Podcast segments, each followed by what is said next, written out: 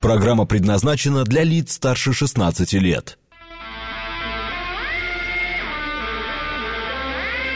Восемь часов шесть минут, четверг, февраль, день двадцать девятый.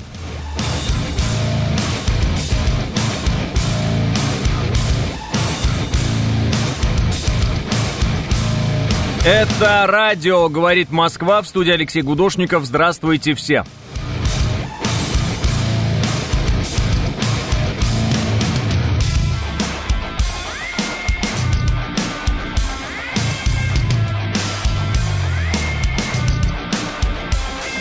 Два балла пробки в Москве и 0 градусов. Перекрыты Варварка и Ильинка. Сегодня обращение президента, послание президента к Федеральному собранию. Учитывайте этот момент.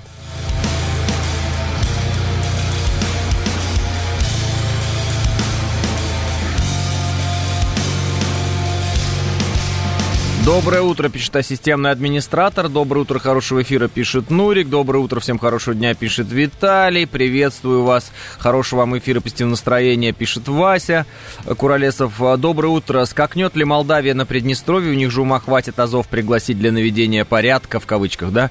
Панк 13 задается вопросом. Ну, в связи с тем, что обратилась, э, обратилась Приднестровье за помощью к России, но помощь там экономического плана, потому что в определенный момент момент Молдавия фактически уже ввела блокаду экономическую Приднестровья. В общем, а, решили морить голодом людей. А, а вокалист группы «Ногу свело» Покровский, пишет Василий, окончательно похоронил себя. Но он же это давно сделал. Или что-то еще, еще сильнее он присыпал сверху. Так, выпустил клип, где под барабаны и могильные кресты пугает э, Путина, что э, мертвый Навальный страшнее живого и будет очень плохо. Э, идиот, что сказать, говорит Василий. Да тут не идиот, тут последствия принятия веществ. Ну, то есть это было давно уже видно по, по этому человеку, а теперь это, ну, обрел, ну, с каждым днем это обретает все больший масштаб, да. Э, наркотики вредят вашему здоровью, они очень вредны, они убивают. Вот.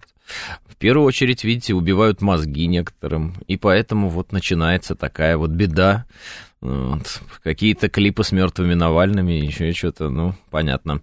Э, фрицы тоже боятся нападения России, даже план сочинили, пишет Джей 23 Ну да, у них постоянно новые планы появляются. То Бильд, то еще кто-нибудь.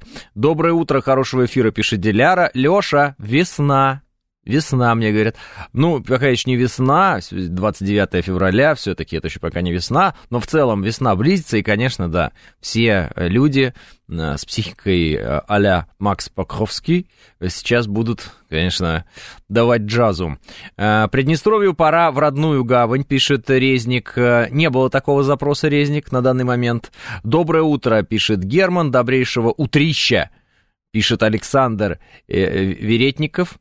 А, Веретень... Веретенников, вот, Александр. Я люблю, мою фамилию тоже не всегда первый раз читают. Александр Веретенников. Все. А, привет, НЛО. А, над ВСУ пишет дело техники. Да, видел вчера ролик, где, значит, ВСУшники в свои там какие-то дроны наблюдательные или как, я даже не знаю, наблюдали какой-то неопознанный летающий объект в небе и э, задавались вопросом, а это что такое? И некоторые даже предполагали, что это какая-то летающая тарелка. Ну вот сегодня в, посла... в послании к Федеральному собранию узнаете, что это такое. Да. А вот у России уже, понимаете, мы из ваших, этих, ну как из ваших, украинских стиральных машинок как не было, так и нет. Вот, из этих ваших стиральных машинок европейских Взяли и собрали теперь летающие тарелки. Все, все, ждите. Еще тема, как сделать, чтобы у нас не было бродячих собак и бойцовских пород, пишет Шихтец. Э, вчера, Шихтец, вы хотели, чтобы у нас было как в Норвегии, но так и не сказали как. Сегодня вы уже хотите, э, чтобы не было бродячих собак и бойцовских пород. Ну, смотрите, чтобы не было бродячих собак. Э, есть два варианта. Первое. Собаки, которые уже есть, не должны становиться бродячими, потому что их не должны выбрасывать на улицу их хозяева. Первое. Второе, те собаки, которые бродят, их э, э, надо с улицы убирать. Есть варианты какие? Их э, забирают в собачьи приюты там всякие. Вот, и из этих приютов добрые люди забирают их себе домой. Вот. И это такой вот вариант гуманный, хороший, э, это стоит денег, э, надо приютам таким помогать. Э, вот. Не я лично, но я, я способствовал, так сказать, я помогал тем, кто помогал таким приютам. Вот так вот скажу, ездил даже в этот приют для собак, и не раз какую-то еду там возил и так далее. Меня это абсолютно никак, ну, как бы тема не трогает, я вам честно скажу. Но, как бы, а что, ну, дело хорошее вроде. И вот, и там собак можно себе забрать, и вот с ней потом жить, там, обниматься, целоваться и все такое. Ну, и третий вариант — отстрел. Третий вариант отстрел, и вот это вот все в таком духе. Ну вот, э, бежит бродячая собака, отстрелили ее, и все, и вот как бы вопрос закрыт. Но говорят, что это наиболее негуманный вариант, очень нехороший, и э, убивать животных нехорошо, и все такое. Э, но при этом те, которые говорят, нам не до гуманных вариантов, они как бы приводят какую аргументацию? Они говорят, вы пока там гуманисты будете их собирать, этих собак, они наших детей всех съедят, потому что, ну, собака, э, ну, и стаи бродячих собак, они и на взрослых-то людей иной раз бывают, нападают, ну, а на детей, э, как говорится, сам их собачий предводитель какой-то велел. Потому что, а что нет? Маленький, вкусненький, все такое. Ну, сами понимаете, беззащитный. Э, в этом смысле э, хищник выбирает слабую жертву всегда. Это вот мне когда-то, э, ну, пару эфиров назад одна из слушательниц написала, ну, не мне, а нам всем, что вот собаки, мол, они не предают, они хорошие. Да, но почему же они выбирают самую слабую жертву тогда? Вот, задайтесь этим вопросом. А, говорят, в Приднестровье огромный склад с боеприпасами, пишет игрок. Не говорят, а так как есть в колбасне. Если вдруг реши, э, решит Европа его передать Украине, как мы можем помешать? Сейчас им это оружие будет очень кстати, пишет игрок. Но перестаньте. Э, как бы... Для того, чтобы его передать, его надо сначала взять. Для того, чтобы его взять, э, нужно сначала взять Приднестровье. Вот. А потом еще такой есть момент, что склад, он в любой момент может, например, сдетонировать. Вот. Если вдруг так окажется, что вот не те люди в него зашли. Поэтому перспектива взятия склада, я не знаю, насколько вообще это перспектива. А, Буданов в очередной раз решил сделать пиар-ролик с флагом, но что-то пошло не так. А, наши ребята хорошо отработали, пишет док. Да, есть такая информация. А, Буданов это террорист-экстремист, возглавляющий так называемое Главное управление разведки Украины. Вот. Решили они, значит, высадиться там вот, в Херсонской области диверсионной группой. Это были ССОшники ВСУшные, и вся эта группа 20 человек, что ли, она вся уничтожена. Э, вчера в связи с этим были опубликованы разного рода фотографии, где, кстати, спра- спрашивали люди э, примерно следующее, что с лицом Буданова. А до этого Буданов обещал сюрпризы. Они вообще, кстати, немножечко утомили э, и европейские некоторые так называемые лидеры, и вот эти украинские все бандиты, рассказывая о том, что нас ждут какие-то сюрпризы, сюрпризы, как бы и Зеленский все время про какие-то сюрпризы говорит. Э, хотелось бы доложить одну очень простую вещь. Главный сюрприз сейчас ждет э, Украину вот, и ее режим. Э, и, конечно же, всех тех, кто в этот режим деньги вкладывал. Вот главный сюрприз. И каждый день эти сюрпризы прибавляются на разных направлениях. И на запорожском направлении, и на донецком направлении, и много еще на каких интересных направлениях. Я так вот смотрю потихонечку. Сначала телеграм-каналы профильные сообщают о том, где что наши освободили Э, в день по одному населенному пункту. Э, очень так вот э, пошло дело, особенно вот на Авдеевском направлении. Вот так, плюс-минус, смотрю, в день один населенный пункт наши освобождают. Вот. Естественно, Минобороны эту информацию дает чуть позже, когда уже как бы все четко проверено, понятно, и нет никаких сомнений и прочее, прочее, прочее, чтобы не навредить нашим бойцам. Но тоже вот получается, что раз в день нам сообщают а, из Минобороны о том, что освобожден тот или иной населенный пункт. А, так что вот вам сюрпризы как говорится. Он вчера видел работу, э, ну, на видео, сейчас стали публиковать активно, работу ФАБ, 500, ФАБ 1500, ну, по, по, полуторный, короче говоря полуторатонный ФАБ э, с управляемым э, вот этим блоком корректировки у МПК. Вот. И он попал в завод, э, где там, я уж не помню, из головы у меня вылетело. Ну, там эффектно, там огромный такой завод. Там, значит, ВСУшники были, техника их. Вот, прятались. Э, и вот попадает э, полуторатонная эта бомба. В ней где-то примерно 750 килограммов взрывчатки. Вот, а полторы тонны она в целом весит. И вот она туда влетает. Во-первых, она влетает четко в это здание, то есть все остальные здания вокруг прекрасно себя чувствуют в этом смысле. То есть это э, точный боеприпас очень. Хотя, казалось бы, вот, э, как это говорят наши, чугуний, да? Этот чугуний раньше, ну, так, конечно же, не умел. И, э, а тут речь идет о том, что то, как, ну, можно просто бить ну, как говорят, в копеечку. И вот он влетает ровно в это здание, и как это здание, ну, это не то, что подпрыгивает, оно идет волной какой-то. Уникально такой-то. Я посмотрел вчера, ну, меня впечатлило. Но я видел, многие публиковали, поэтому, скорее всего, если вы интересуетесь этой темой, вы тоже видели. В общем, э, вещь более чем серьезная. Более чем серьезная. А, выложите в телегу видео, пишет Кирилл. Не выкладываю такого рода видео в телегу по некоторым причинам. Сейчас долго объяснять не буду.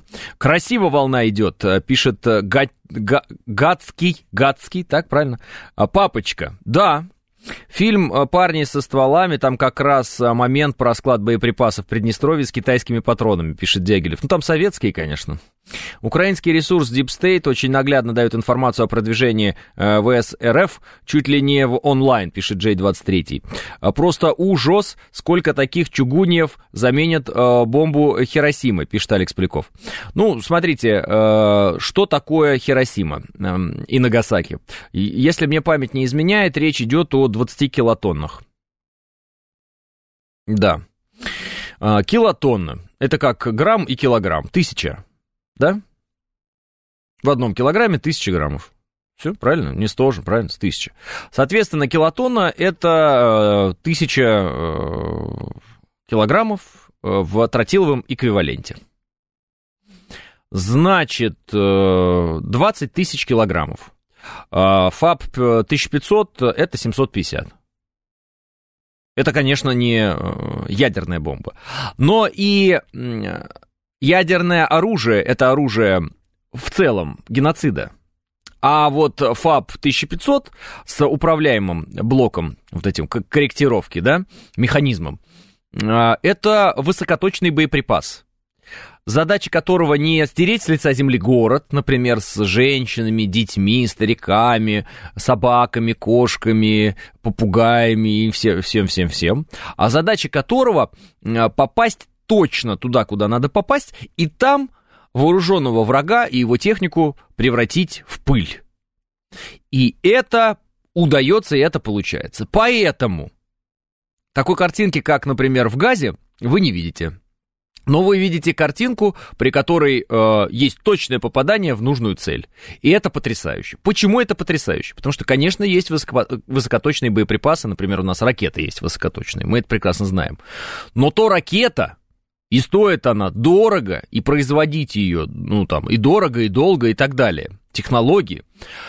Вот. А чугуний, его как бы очень много вообще, вот много у нас фабов 500-х, 200, 250-х, полуторатонных, есть там и больше, но вот э, больше я пока не видел, чтобы с э, управляемым блоком были. То есть, может, потом появится, посмотрим, как это происходит или не происходит, произойдет, не произойдет. Ну, короче говоря, полторы тонны летают. И летают, как нам доложили вчера военные эксперты в рамках телевизионной программы, э, ну, на 60 километров это минимум, а так, в общем, 70 плюс, по их ощущениям. То есть самолет летит, летит, летит, на нем висит эти полторы тонны, висят. Он их сбрасывает, и они еще 70 километров летят.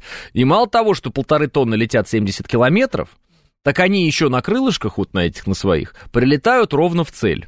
Ну, то есть, например, попасть с 70 километров в здание бомбой. Это задача, я вам скажу, нетривиальная. Наведение, как я понял, производится по спутникам. Спутниковая группировка, естественно, ГЛОНАСС, не GPS. А, вот, все. Вот вам и ответы на все ваши вопросы. А, получается, что дешево и очень сердито. А, дешево и очень сердито, все. Все, все четко, высокотехнологично, э, дешево.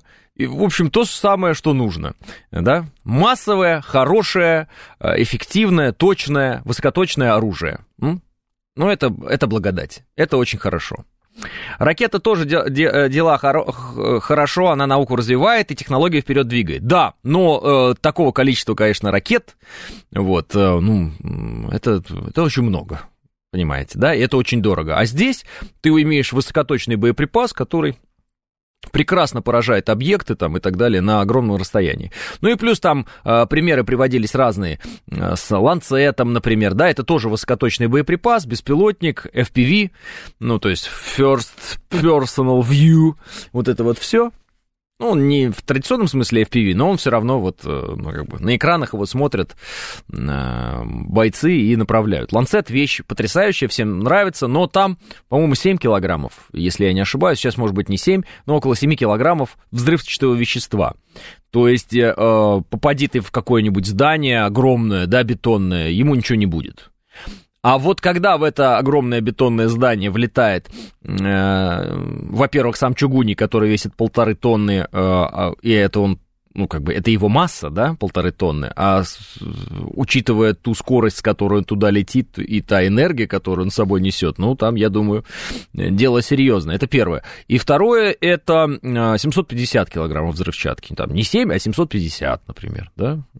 Разница существенная, правда?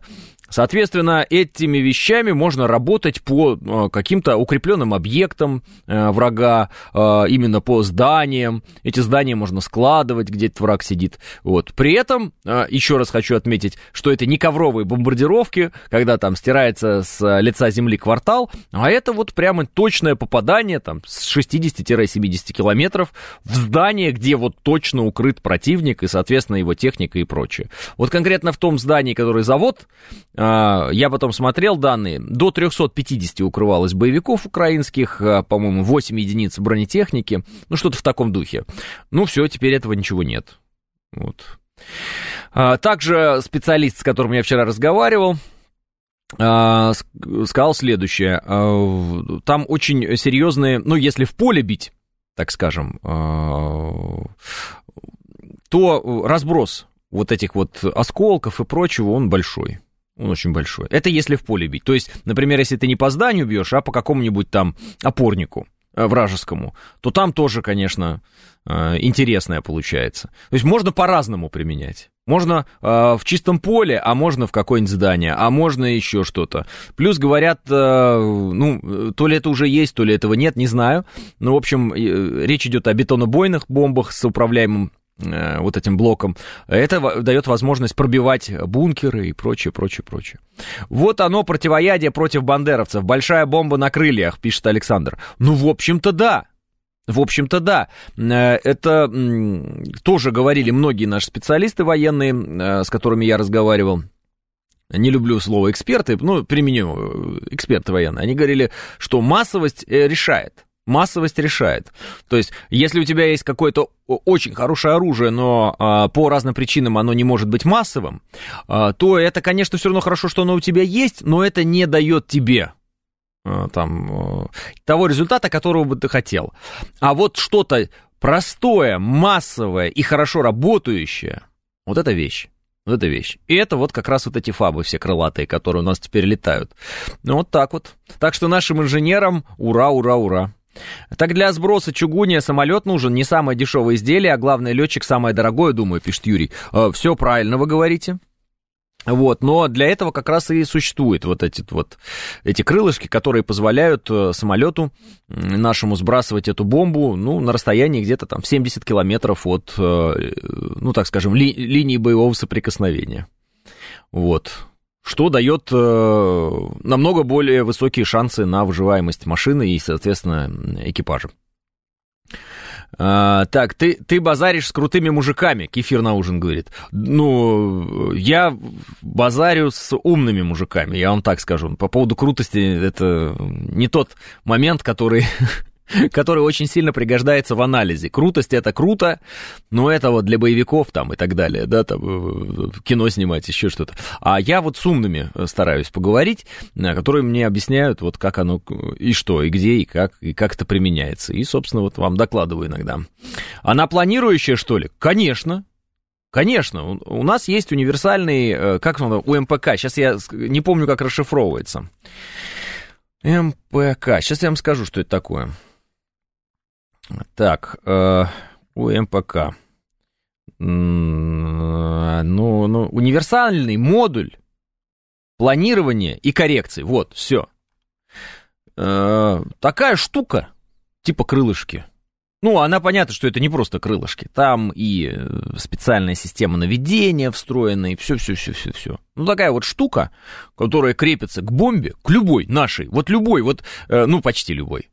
То есть те же самые фабы, они вот мне объясняли, появились там ну, в сороковые годы, чтобы вы понимали. Много их, много. Вот. И э, крепится модуль этот, и все. И он, ну, как бы, ты бомбу сбросил, и он пошел, э, она пошла вперед, все. Ну, как бы вперед, она как бы все время падает, ну, планирует, ну, знаете, да, планирует планер, вот если кто-то знает, что такое планер, вот она планирует. Она медленно падает, так скажем, если можно выразиться. И при этом летит вперед. Все. Вот. А, и вот до там 70 километров получается примерно. Плюс-минус. И все, и у нее крылышки, и она этими крылышками корректирует себя. А, и использует спутник ГЛОНАСС. Кстати, вот вчера мы об этом говорили со специалистами, я просто хочу в очередной раз отметить этот момент. А помните, у нас люди некоторые говорили, что нам ГЛОНАСС не нужен? Ну, типа, зачем нам ГЛОНАСС, у нас есть GPS, кому, нужна, кому нужен ГЛОНАСС, GPS. Вот дждемы и прочие бомбы э, корректируемые тоже у Запада есть, они наводятся под GPS чтобы вы понимали. А, если бы мы наводились под GPS, то вероятно, у нас бы возникли определенные проблемы, потому что GPS не наша тема. Вот. А у нас есть ГЛОНАСС. И поэтому мы, например, э, и я это, опять же, э, видел в разных ресурсах, можем подавлять, и у нас получается подавлять э, вот эти вот GPS-управляемые бомбы дждемы, а они ГЛОНАСС не могут подавить почему-то. Черт его знает почему. Вот, э, это, это я не знаю, и никто этого не знает, и они этого не знают, и это очень хорошо. Вроде у них не получается подавлять. Поэтому э, наши бомбы с управляемым планирующим там блоком коррекции, ну вы поняли, там, всем модулем, они очень хорошо себя чувствуют в полете. Они вот летят куда надо, и с ними непонятно, что делать врагу. Ну, прилетает, в общем. А, так, сбрасывают с 10 тысяч, что ли, чтобы на 70 планировал. Это мы не знаем, Ака. Это я не знаю. Это, это я уточню. Но в целом, наверняка, э, взлетать э, приходится повыше. Но это и хорошо. Чем выше самолет, э, тем меньше шансов его достать из всяких разных, например, переносных зенитно ракетных комплексов там, да, ну, из каких-нибудь стингеров, не стингеров. Стингер он э, бьет где? Три с половиной, по-моему, да? До трех Стингер? Я, я не помню, ну, достаю цифры из памяти, но можете перепроверить. Соответственно, вот такая история. Понятно, что какие-то большие вот, э, средства ПВО, они могут и на такой высоте доставать, и все ясно. Но вот, тем не менее, чем выше в этом смысле. Тут и такой вариант. Либо супер низкой надо идти, но э, для этого бомбу сбрасывать ну, неудобно, да, когда ты сбрасываешь с... Э, ну, как, как ты будешь бомбу сбрасывать, если ты низко идешь? Нет, соответственно, ну, она же должна планировать, ей нужна высота. Соответственно, либо сильно высоко, да, надо идти. Вот. Один, это два, два варианта. Вот если ты ни высоко, ни низко, тут ты, конечно, может быть поражен разными средствами, и это, наверное, наихудший вариант. Поэтому вот все э, те вещи, которые мы видим по работе нашей авиации, вот, ну, которые, во всяком случае, публикуются, они либо очень-очень где-то высоко летят, Высоко-высоко, далеко-далеко. Либо они вот прям над землей, там вот, да, там штурмовая авиация, ну вы видели, это вообще что-то. Они там летают какие-то 5 метров над землей, такое ощущение. Ну, может быть, это ощущение лишь складывается, на самом деле, чуть побольше там. Ну, правда, они чуть ли не пузом чешут э, там по полю. Это что-то потрясающее. Это спецы, конечно, высочайшего уровня. Я преклоняю свою голову перед ними и говорю, это вообще что-то, что-то с чем-то. Жаль, что Лягушатникам не, пока, не показывают такие кадры, пишет Брест. Но это, это надо Макрону показывать. Все остальные э, во Франции покрутили пальцем у виска и сказали, что Макрон сошел с ума. Кроме его, там, по-моему, министра иностранных дел или кого, ну вот, из его братьев вот этой вот. 8.30 новости.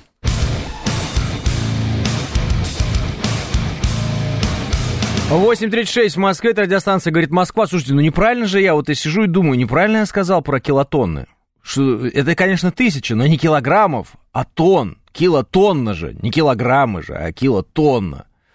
Соответственно, килотонна это тысячи тонн. Соответственно, 20 килотонн это 20 тысяч тонн. У, страшное дело. Но это все равно не меняет в этом смысле э, самих подходов. Вот, когда мы говорим про фабы с э, крылышками, да, э, мы имеем в виду высокоточный боеприпас. Когда мы говорим о всяких разных там ядерных бомбах, это оружие судного дня, как хотите, так и называйте, вот можно так назвать, а можно называть это а, оружием геноцида, ну и так далее. Ну, то есть это не, да, неизбирательная штука, неизбирательная. В принципе, зачем нужна бомба, там, не знаю, даже 20 килотонн, или там мегатонн, или 10 мегатонн, или 50 мегатонн, ракета, бомба, вот зачем они нужны? Все очень просто. Для э, тотального уничтожения, ну, например, целого города, Потому что по опорнику врага вы им этим бить не будете, нет никакого смысла, правильно? Поэтому это все оружие такое, которое начинает стирать с лица земли города. Вот. А мы в этом смысле, вы же знаете, не стираем с лица земли города. Наша задача уничтожить врага вооруженного. И мы эту задачу выполняем. И, собственно, вот этот чугуний, теперь с крылышками летающий, он очень хорошо помогает в этом смысле. Потому что, еще раз, он дешевле, он э, э, корректируемый, то есть он летит, корректируется и так далее. Если вдруг его э, чем-то сбили, ну, допустим, какие-то системы ПВО зарубежные, да, которые используются боевиками ВСУ, то, в общем-то, ракета этой системы ПВО стоит дороже, чем этот чугуний.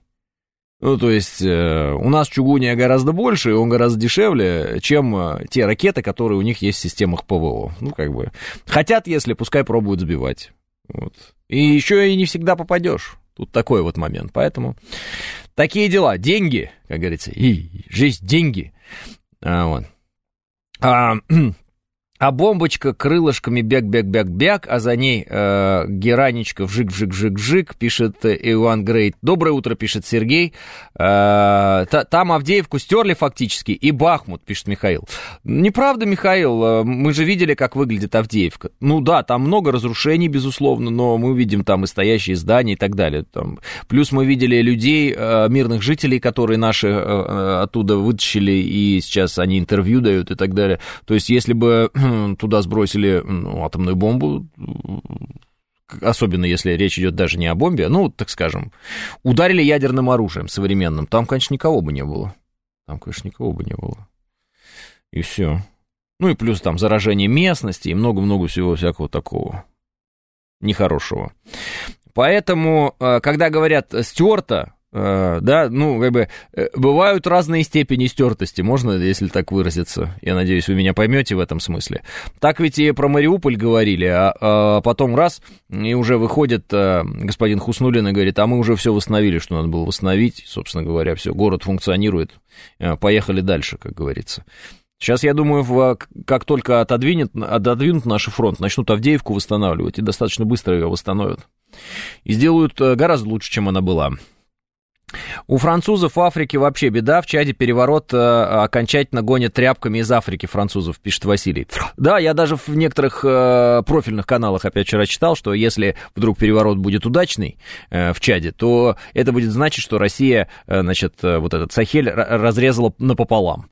Э, и э, как то, что сотни лет, вот так вот было написано, сотни лет э, вот стояла там вот эта колониальная империя западная, была разрушена за три года России. А, я желаю успехов нашим а, специалистам, если они там есть, вот, а, которые, если вдруг они там работают, помогают как-то избавить эти страны от колониальной зависимости, э, таких агрессивных империй, да, по-другому не скажешь, как там Франция и прочее. Вот, я желаю им успехов, они стоят на стороне света и добра, они помогают Африке освободиться от гнета европейцев европейцев. Вот так вот. Это прекрасно, это замечательно. Я надеюсь, что африканцы нас поддержат в этом смысле, вот, и помогут нам тоже освободиться от этого гнета, от гегемона вот этого и прочее, прочее через запятую. А можно скинуться на такую бомбу и попросить заказать, чтобы она полетела в конкретное место на Украине. Если можно, то к кому обратиться, пишет Котопес. Нет, э, Котопес, у меня Таких данных нет, а, вот, э, и вряд ли это возможно. И потом эти бомбы, их много, и они есть давно, потому что это было массовое производство. В чем смысл? Ну, я коротко объясню опять же еще раз. Что такое ФАП? Это фугасный авиационный боеприпас. А, смысл в чем? Это бомбы разного веса и с разной, соответственно, э, количеством этого взрывчатого вещества. Но они были свободно падающими. То есть для того, чтобы нанести ими удар там, по тому же зданию, над этим зданием, ну, условно говоря, надо было пролететь на какой-то большой высоте, на малой высоте, но надо было пролететь над зданием.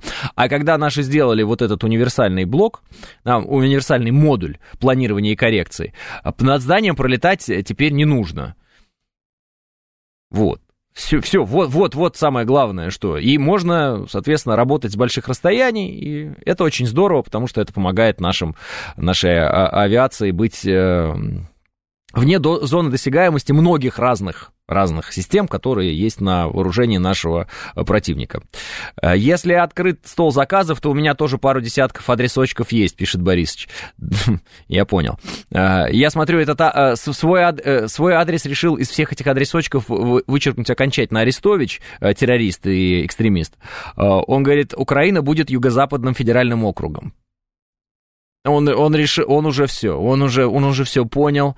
А все-таки, а все-таки Арестович оказался самым умным из них. Вот обратите внимание на это. А все-таки Арестович оказался самым умным. Рисовался, рисовался, набил себе э, аудиторию, в нужный момент соскочил, теперь сидит, рассказывает, что Украина будет юго-западным федеральным округом. Все-таки он самый умный из этих вот, из всей этой шати-братья, которая в определенный момент в Киеве засела.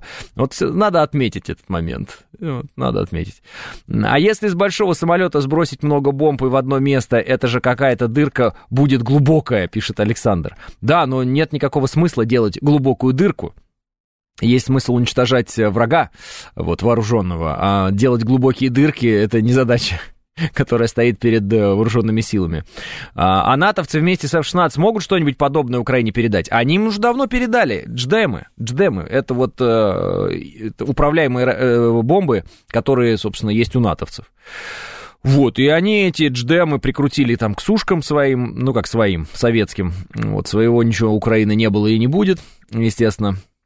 Вот, будет она Юго-Западным федеральным округом, как выяснилось. Вот, и э, да, они применяли, э, и э, особенно на первых порах это было, было проблемой для нас, но наши научились подавлять э, каким-то образом GPS, и много об этом уже сказано.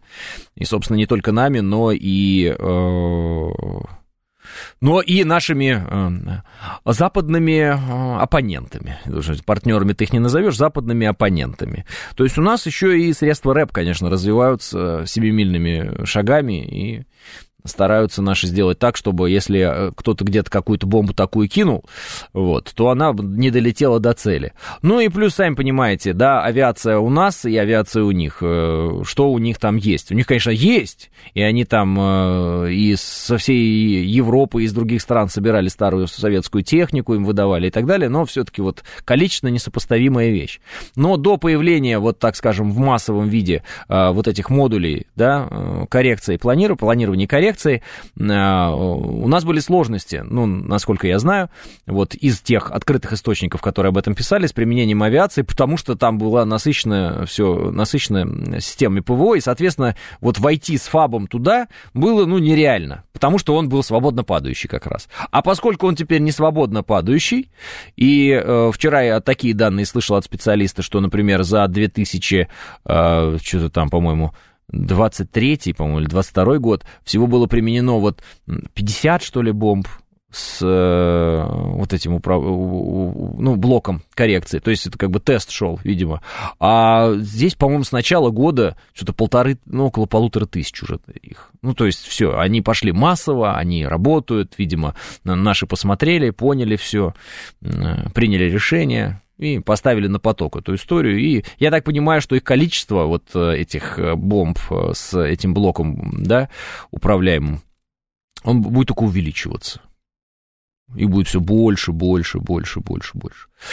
Не ракет, а бомб. Да, бомб. Я не сказал ракет, надеюсь, бомб. Арестович говорит, что мы их считаем своими, так как это первые боевые действия в мировой истории, когда потери мирного населения сильно меньше военных потерь. Как уехал из Украины, сразу такие умные вещи говорит, пишет Сергей. Конечно, конечно.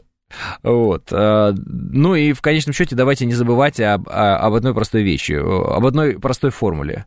А, вот. Любой украинец, который в какой-то момент э, выкрикнет, что он русский, автоматически становится русским и прощается. Это вот э, без всяких сомнений, даже, даже не думайте, что это как-то иначе. Оно так и происходит. И они это знают. Более того, они это вслух заявляли. Когда, э, по-моему, Шария спросили, а что вы будете делать, когда вот, как вы будете русским в глаза смотреть? А он говорит, а мы просто скажем, что мы тоже русские, и все, и мы всегда были русскими, вообще мы, мы, у нас русская культура и прочее, все, все скажем. И еще скажем, а что вы так долго нас освобождали? А мы тут под гнетом этих нацистов сидели, а вы нас так долго освобождали. Еще, говорит, сделаем вас виноватыми. И знаете что? Я вам хочу сказать, так и будет. Так и будет, да. Они просто скажут, мы русские, мы вас ждали, у нас, у нас вот здесь флаги сложены специально, российские, советские, имперские, мы вас ждали, а вы нас что не освобождали-то? Долго вы копались там, долго, еще в 14-м надо было, вот так вот, еще будут нас поучать, вот посмотрите. Ну, имейте это в виду. А, после победы будем делать глубокие дырки, э, ну, понял, э, э, доставать природные ресурсы, пишет Игорь. Да природных ресурсов у нас так достаточно. А через 30 лет опять найдут автоматы и пойдут на нас, на нас, пишет слушатель. Самый умный Яценюк свалил с бабками без уголовного дела, пишет Денис. Ну, это было очень давно. А я и Киркорова простила, пишет Наталья, и присылает фотографию Киркорова. Ну, как же Киркорова не простить? Я думаю, у них там а, флагов на все случаи жизни, пишет Виталий. Конечно. А где он сидит? В Европе уже? Как его свои не хлопнули-то, пишет АК. Он сидит, а, если про Арестовича, этого террориста-экстремиста, он сидит в Монако сидит, ходит, э, играет в казино, там, не знаю, чем он занимается, но в Монако, короче. Приятное место, я в Монако был один раз в жизни, э, мимо проезжал на машине и вот э, покатался, ну, мне просто было интересно, потому что вы знаете, что есть знаменитая трасса в Монако, Формула-1, она, собственно, городская, и мне просто было интересно прокатиться по этим улицам, там, тоннелям, потому что, ого, это вот Формула-1, мне тогда было интересно Формула-1. Вот, это было, да, захватывающе. Э, приятное, очень приятное место, много богатых людей, э, соответственно, нужные связи можно нарабатывать. Ну, одни богатые люди с другими богатыми людьми, э, естественно, остальные все в образе обслуги там и не более того. А так, да. Вот. ВДНХ больше, чем Монако, пишет 506. Сколько шли, пишет Андрей. Не шли, а ехали. Я ездил по Монако на машине. Я просто ездил, ездил, ездил. А, сможет ли Россия переварить всю Украину? Есть опасность, что ТХ ведомые скооперируются с нашими либералами, а, пишет Иван. Наши либералы. Кто это вообще и сколько их, и где они? Вот вы обратили внимание, что раньше по любому поводу и без повода а, на улице Москвы вываливалось какое-то количество людей в какие-то пиковые моменты, там, какая-нибудь Болотная Сахарова, их прям было там, наверное, 1100. Вы, наверное, обращали на это внимание. А вы обратили внимание, ну, вот сейчас чувствительная для, а, значит, вот этой вот э, оппозиции, так, теперь же это не оппозиция, да, это, наверное, так, назовем их западными коллаборантами. Вот. Для этих коллаборантов э, чувствительная тема, да, вы знаете, да, смерть э, Алексея Навального, собственно, официальная, да, э, информация, что это тромбоз. Самое интересное, что и э, Буданов, который возглавляет ГУР Украины, тоже террорист и экстремист, э, сказал, что по их сведениям, по украинским, это действительно вот тромб оторвался просто, да и все. Э, чем очень сильно расстроил всю эту тусовку. Короче говоря, э, тема чувствительная, и представьте себе, э, если бы они были здесь, э, они бы обязательно это качнули и обязательно вышли на улицы. Э, что вы увидели на улицах? В связи с э, смертью, вот кончиной Алексея Навального. Что вы увидели? Ничего. Задайтесь вопросом, почему? Отвечаю, потому что через Верхний Ларс все уехали в определенный момент. Все. Соответственно, если они будут выходить где-то на Майдан, это будут Майданы в других э, странах. Вот, и не более того. Вот такое вот маленькое ощущение сложилось в определенный момент. Возможно, я в чем-то не прав. Возможно, я в чем-то не прав. Но вот так вот на деле, если посмотреть вот так вот в окно, оно так, как я говорю. Может, оно как-то иначе, но вот в окно, если смотреть, оно вот именно так. А, вот. Не, не, не, не получится мученик из него, пишет Виталий. А, дело не в этом. Я не говорю, получится, не получится, хороший, плохой, так, не так, сяк, не сяк. Неважно. Неважно, а, что было, это не имеет никакого значения. Я лишь фиксирую одну вещь. Те люди, которые у нас все время бузили на улице, их просто нет в Москве. И там в Питере или где, их просто нет, их не существует. Все, они где-то в другом месте. Потому что если бы они были здесь, они бы вышли. Понимаете? В каком количестве, я не знаю, тысяча, там, десять тысяч. Ну, они бы показали бы себя. Их нет. Их нет, их не существует, все. А где они? Все правильно. Они в Армении, они в Грузии, они в Дубаях, Дубаях, вот, а, в Польше, в Сербии, говорят, много наших предателей коллаборантов. Вот, в Сербию они побежали. Удивительно, что они побежали именно в Сербию, но ладно. Потому что, э, видимо, в Сербии хорошо относятся к русским, они туда побежали. Хотя они-то как раз уже себя русскими, наверное, называть не должны бы, эти люди, потому что они же предатели, откровенные иуды. Вот, но они побежали в Сербию. Наверное, э, спекулировать на тему того, что они русские. Не все уехали, э, вот, пишет Михаил. Ну, ну, понятно, что не все, не все. Ну, видимо, самые активные, вот эти вот, э, которые больше всех бузили, э, народ выталкивали на улицы, использовали людей, которые плохо разбираются в таких вопросах, как там цветные революции и прочее, использовали как пушечное мясо, как вот некое такое, да, ну, именно мясо для баррикад, да, я, идите, идите, а я вам потом по 10 тысяч долларов через ЕСПЧ верну. Ну, это же вот у Алексея Навального фишка такая была. Никто, по-моему, по 10 тысяч долларов или там евро он обещал, не получил, как я понимаю, да, в результате юридической помощи Алексея Навального. Но обещания такие были. А, некоторые подростки даже купились там, некоторые взрослые купились, чего уж говорить. Вот. А, та тусовка, которая это все двигала в медийной сфере, вся свалила, вообще абсолютно вся. Абсолютно. Вот э, возьмите, э, был такое радио «Эхо Москвы», его теперь нет. Э, вы, ну, и нет, и нет. Но посмотрите на тех, кто там, ну, как бы, э, поляну это все окучивал. Посмотрите на тех, кто э, создавал вот эти вот э, антисмыслы на протяжении 30 лет, э, сидя на Арбате. Ну вот, где они? Ну, они где? Ну, в Израиле некоторые, вот в большинстве своем, кстати. Вот, э, некоторые еще где-то, ну, не в России, короче говоря, все, опять нет. Э, дождь тоже уехал. Кто-то в Прибалтику куда-то уехал, кто-то еще куда-то уехал, ну, их тоже нет. Соответственно, вот самых любителей побузить их нет. Вот этих, которые любят порисоваться. Все. Все. И, соответственно, народ э, спокойно себе живет, и замечательно.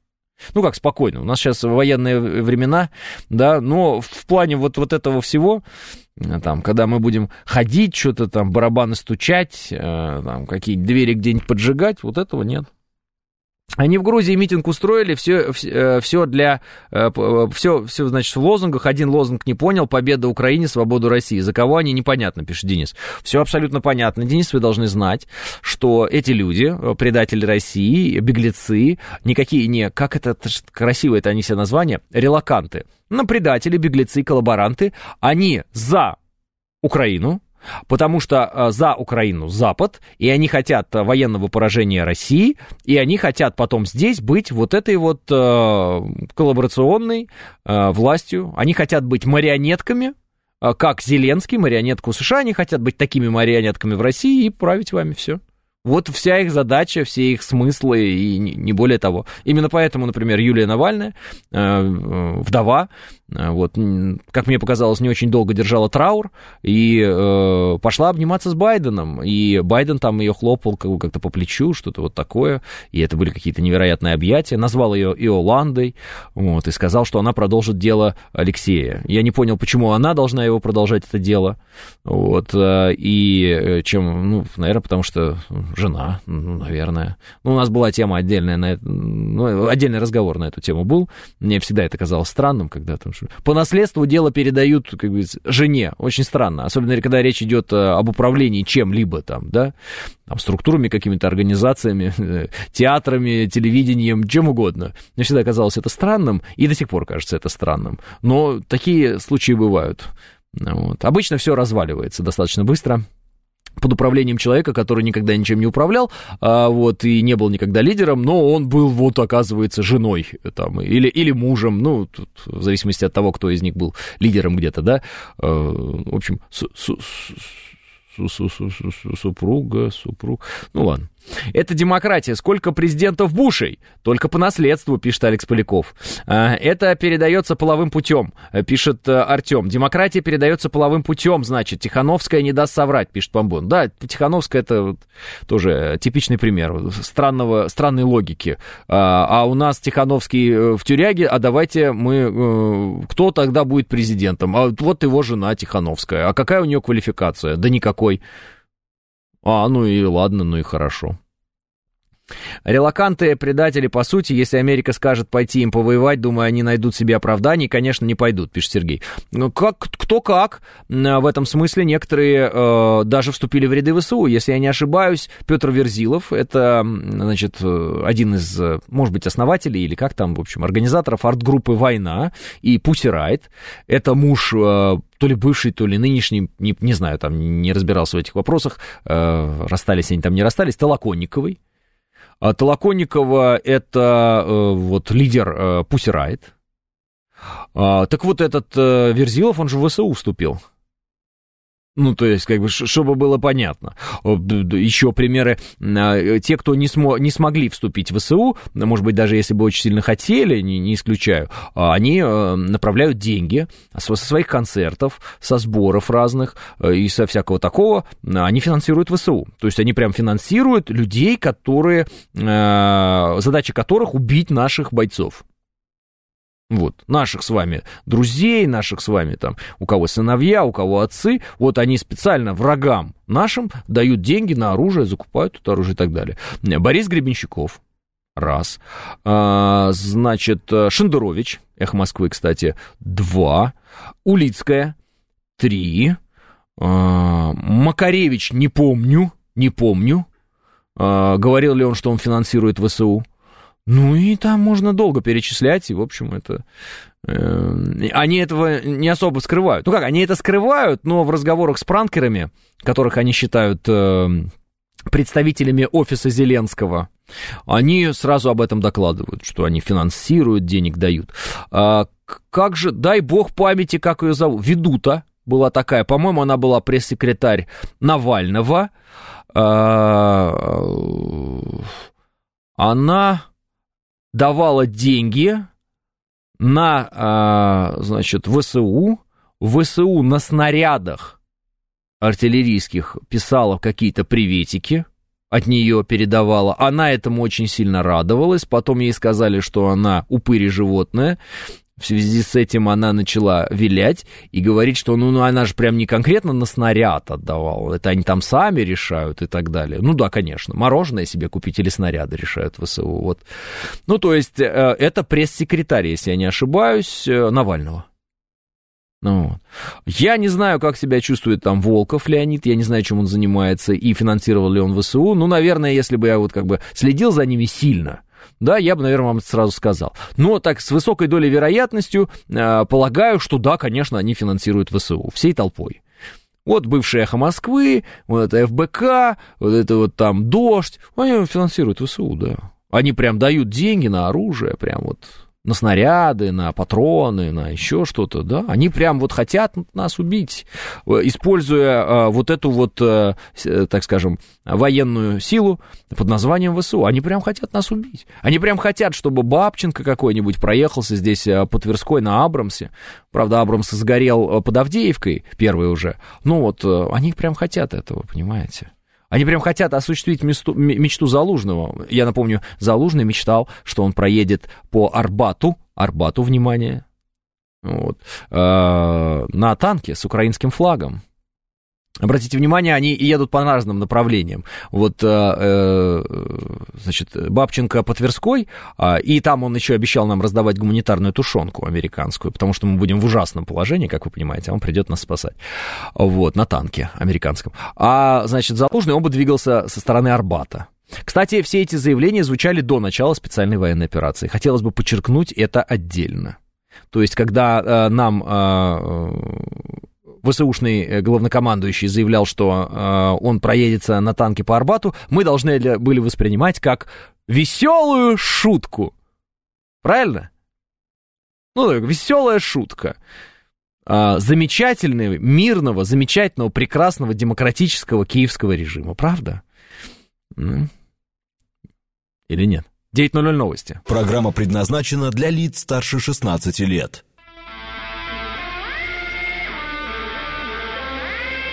9 часов 6 минут, четверг, февраль, день 29.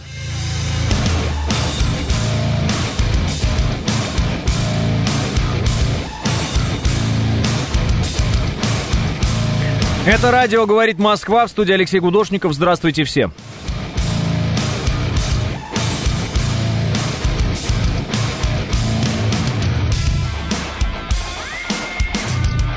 Четыре балла пробки в Москве и минус один. Не забывайте, что Варварка и Линка перекрыты. Сегодня послание к Федеральному собранию у президента, поэтому, значит, учитывайте это при своем движении, если через центр едете.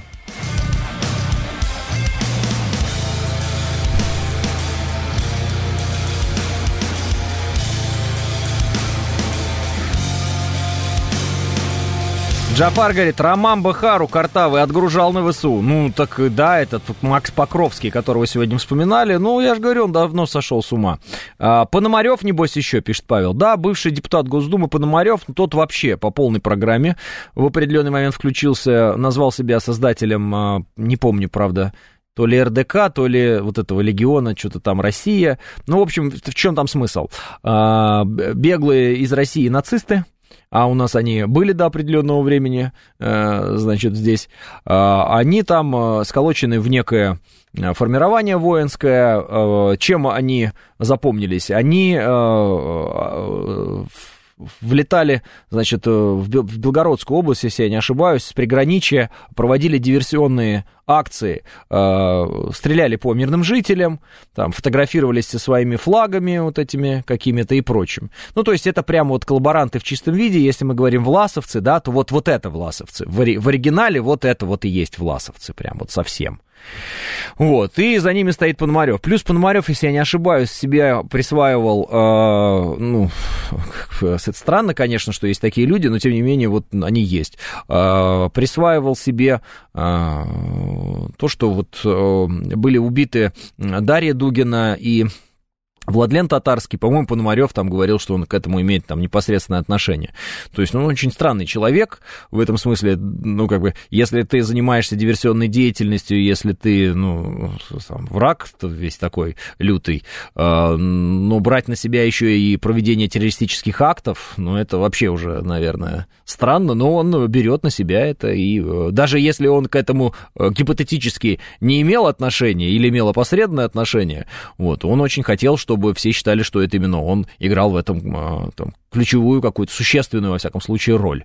И, ну, вот поэтому вот такой вот он странный человек. Уж не знаю, чем его склад ума, ну, так, чем обоснован его склад ума. Ну, вот он такой.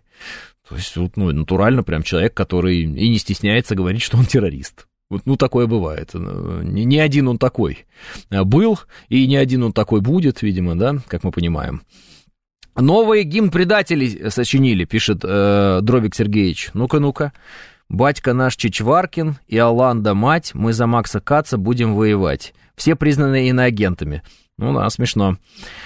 А, я помню, как э, году эдак в 94-м под Роман Бахаром Мамбару э, катал девчонок на Ниве рулем э, влево, вправо. Милиционеры тогда остановили, думали пьяный, но я был трезвый. Сейчас одна алкоголичкой стала, одна образцовой мамой, еще одна в США переехала, замуж вышла после отдыха в Доминикане, пишет Микаэль. Микаэль, а мне вообще Роман Бухара это детство мое, если честно. Я еще тогда девчонок никуда не катал, я совсем был мелкий, 6 лет, мне 94 год, и мне просто нравился клип вот этот Роман Бухара Мамбару. Прикольно прикольно было. Мне вообще в целом, я вам честно скажу, нравились песни некоторые э, «Ногу свело», мне нравился вокал Макса Покровского, э, мне нравился, ну вот у него такой он странный, да, своеобразный, такой как, как, как вроде выкрик, э, ну, вы сами слышали. Мне они нравились, и мне нравилось их творчество, но что поделать, э, если человек сошел с ума в определенный момент? Ну, сошел с ума, вот такая вот проблема. Ну, а что, нам, э, может быть, не нравились какие-то песни Би-2? Ну, конечно, нравились, и многие до сих пор нравятся эти песни, и э, там, благодаря, будем говорить откровенно, фильму Балабанову «Брат», Балабанова «Брат 2», и Э, собственно, саундтреку, который был собран к этому фильму, да, звуковому сопровождению этого фильма, э, многие песни тогда полюбились, и многие рок-музыканты э, стали знаменитыми на всю страну. Некоторые будут утверждать, что они и были знаменитыми, но я вам так скажу, они, может, и были знаменитыми в Москве, потому что их здесь по радио гоняли, в частности, наверное, радио «Максимум», да, этим занималось. А в регионах нет. А в регионах, вот как я об этих всех группах узнал, это вот фильм «Брат 2». И там вся это, и полковнику никто не пишет, и Тулула, Тулула. Ну, Тулула это Чечерина, а Чечерина оказалась э, истовым патриотом, и вообще э, хвала ей, какая она большая молодец, очень убежденный человек, э, вообще, не знаю, потрясающая в этом смысле. Ну, а многие оказались предателями, там, Сплин, например, Би-2, абсолютно гнило поступили. Гнилое поведение проявили некоторые участники группы Каста, которые все пели про пацанов, все все пели о том, что надо не забывать свои корни и помнить, что есть вещи на порядок выше, а, решили про свои корни забыть, решили, видимо, быть э, вот такими предателями и, э, в общем, стали как раз героями той песни, которую они написали. «Эй, братка, постой, куда спешишь, присядь со мной, что такой худой стал?» И вот это вот все в таком духе. Ну вот, но это уже рэп. А, а пророк вот такая история, да, да. Ну, что поделать? Ничего не поделаешь. А, нам надо быть циничнее, друзья, пишет Макс. Я думаю, что не циничнее, а менее воздушными нам надо быть. Нам надо быть реалистами. И мы, кажется, этими реалистами, если не стали, то уже становимся. А, там пусто, а ты, братан, русский. Да, тебе это важно, Филипп, помните, да? А остальное, э, черт с ним. Пойми, здесь исповедь, ис, э, и, ис, ис, исповедь искренне. Э, что это такое? Ис, а, исповедь истова, искренность истина. Душа на рассвете, как капля водки чистая. А там ты будешь незнайкой в солнечном городе. Зато узнаешь цену золота.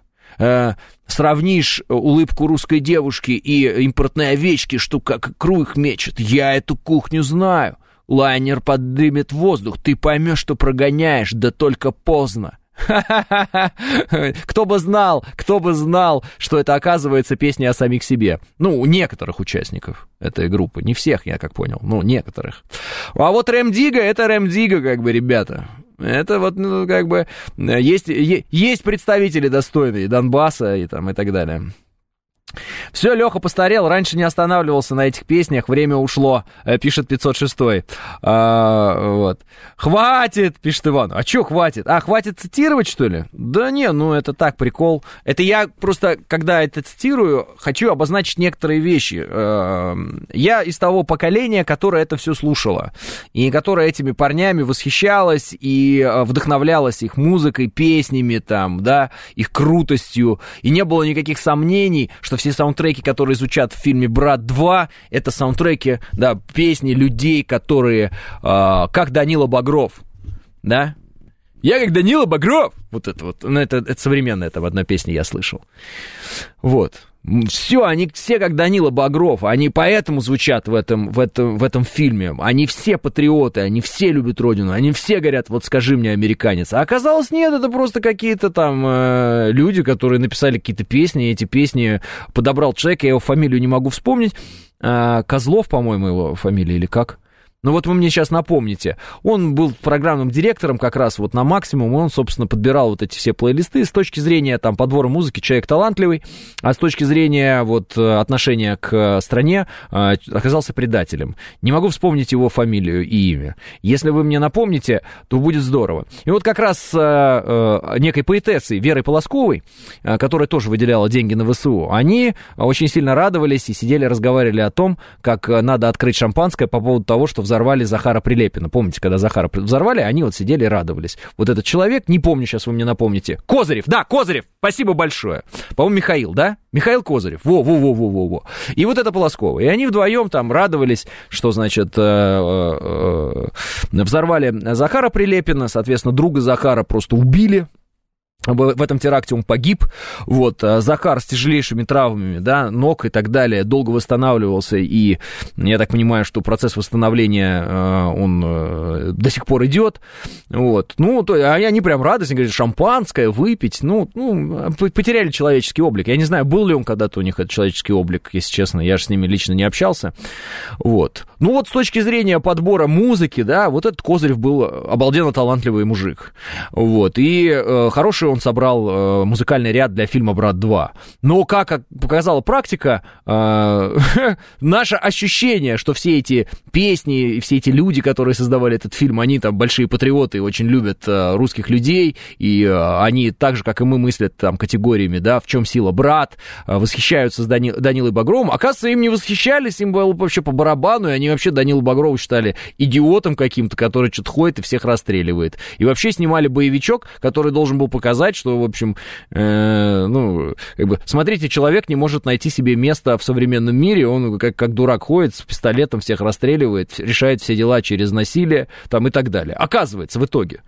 Вот, а какая-то затея была. Но затея не сработала. Почему? Потому что как не пытались опорочить образ, да, там, того же самого Данила Багрова, как не пытались примитивизировать этот образ, как не пытались нарисовать какие-то странные вещи, он почему-то полюбился людям. А я считаю, что он полюбился людям по одной простой причине. Невероятно талантливый артист, актер э, Сергей Бодров э, его обаяние, его э, особая, особая вот какая-то ну, вот его вообще особость, если так можно выразиться, да? Это особый человек, особенный. А, вот. Э, я видел, как некоторые актеры пытаются повторить там его манеру, но это не получается. То есть это его органика была. И вот эта вот особенная его органика, она, конечно, настолько сделала э, из э, образа Данила Багрова какого-то родного, доброго, правильного человека, несмотря на то, что он совершает всякие разные не очень хорошие поступки, что вот он все, наш герой и все такое, и все такое.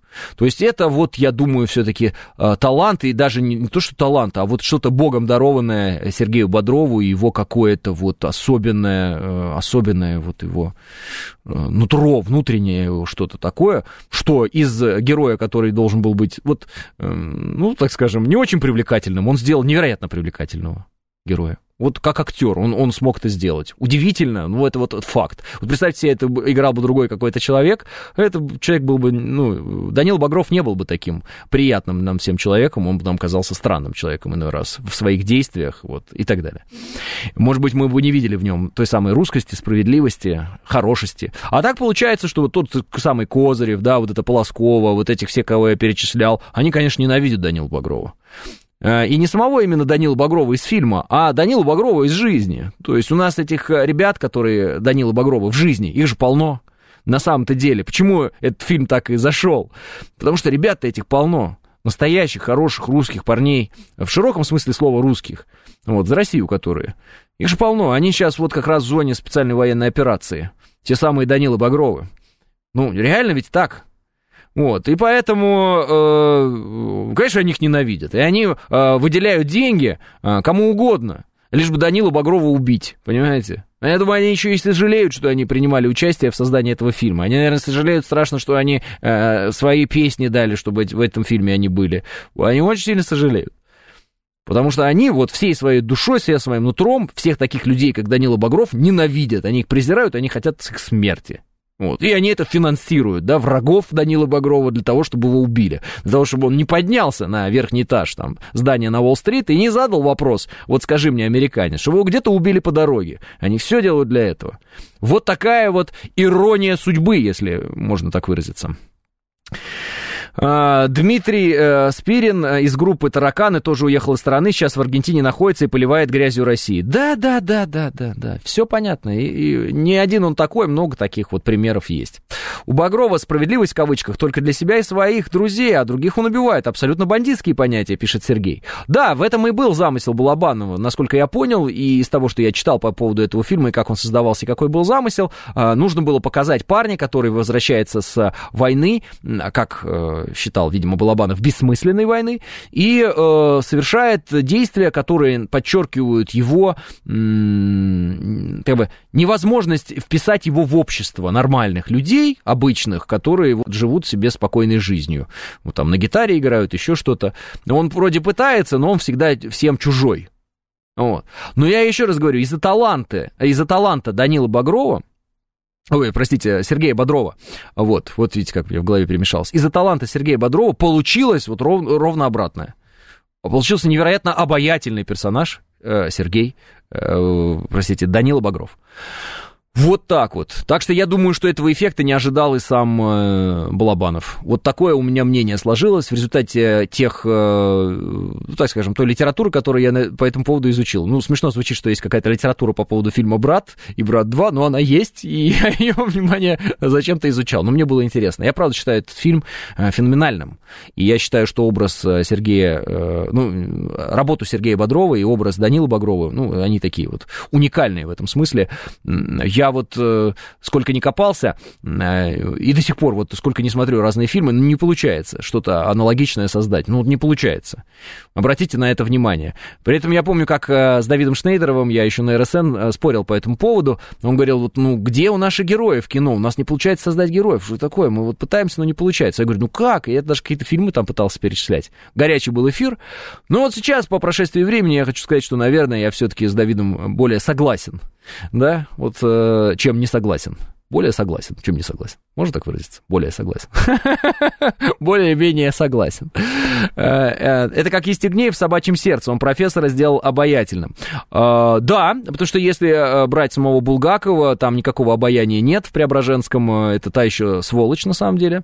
Вот. Это не положительный герой, но Евстигнеев настолько был хорош, настолько был обаятелен, настолько он по-актерски был талантлив, и его вот эта подача, и вообще, ну, супер талантливый артист. Я и вот честно вам скажу, когда брался за, так скажем, просмотр советских фильмов, и это было уже в сознательном возрасте, я в первую голову начал смотреть все фильмы именно с, Евстив... Э, с Евстигнеевым. То есть я его, э, ну, мне он нравится в любом, в любом виде, вот везде, вот где хочешь вообще, любой фильм, стоящий фильм, не стоящий фильм, какой угодно. Вот я вижу Евстигнеева, и он, конечно, просто, ну, это высочайшего уровня профессионал какой-то, ну, я не могу, я его вижу, и мне уже, ну, либо смешно, либо там еще как как-то, ну вот, ну потрясающее обаяние у человека было какое-то, запредельное, ну, э, ну Никак, я, у меня не хватает, я честно скажу, слов, чтобы охарактеризовать э, там, многомерный талант этого артиста настоящего. Потрясающий человек, и все его фильмы, вот где он снимается, я с удовольствием смотрю. Причем без разницы, еще раз говорю, фильм хороший или нехороший. Даже фильм может быть полной дрянью, если есть там Евстигнеев, о, вот это кайф, посмотрю. Вот, вот такая у меня была история. И вот он, да, он сделал из Преображенского э, такого обаятельного э, профессора, что всем показалось, ну, кто не читал э, Булгакова, а кто просто смотрел, э, значит, «Собачье сердце», экранизацию советскую, всем показалось, что Преображенский хороший персонаж. А он не хороший персонаж. Нет, он не хороший, если читать. Ну вот. И поэтому в головах многих людей в России, которые, ну, не читали оригинал, да, а просто смотрели экранизацию, вот почему-то Преображенский хороший человек. Вот ну, поразительная вещь. Потому что Евстигнеев, вот такой вот супер талантливый человек. Вот какой-то вот, вот, вот э, органика такая у него уникальная. Ну, вот ничего не поделаешь с этим. И вот та же самая история с фильмом «Брат», и тем более «Брат 2». Э, что бы там ни делал э, Данила Багров, поскольку э, роль эту играл Сергей Бодров, э, все просто были влюблены и до сих пор влюблены в этого э, героя, потому что, ну, как, это супер. Где бы он ни появился, игра, ну, не знаю, в, фильме, в фильме «Сестры», который он сам снимал, он же там был режиссером в фильме «Сестры», это не Балабанов снимал, если вдруг кто не знал, вот, хотя стилистика вроде бы похожая. Он там играет бандита, который приехал, э, там, ну, просто вот они заезжают в какой-то э, населенный пункт, и он встречается со старшей э, вот этой вот де- девочкой, по-моему, э, ну, сестрой, и э, говорит, ну, что малая там, давай в тир пойдем. И она в тире, значит, выбивает, э, ну, все, что нужно выбить, и он такой, ничего себе, малая, пойдем к нам.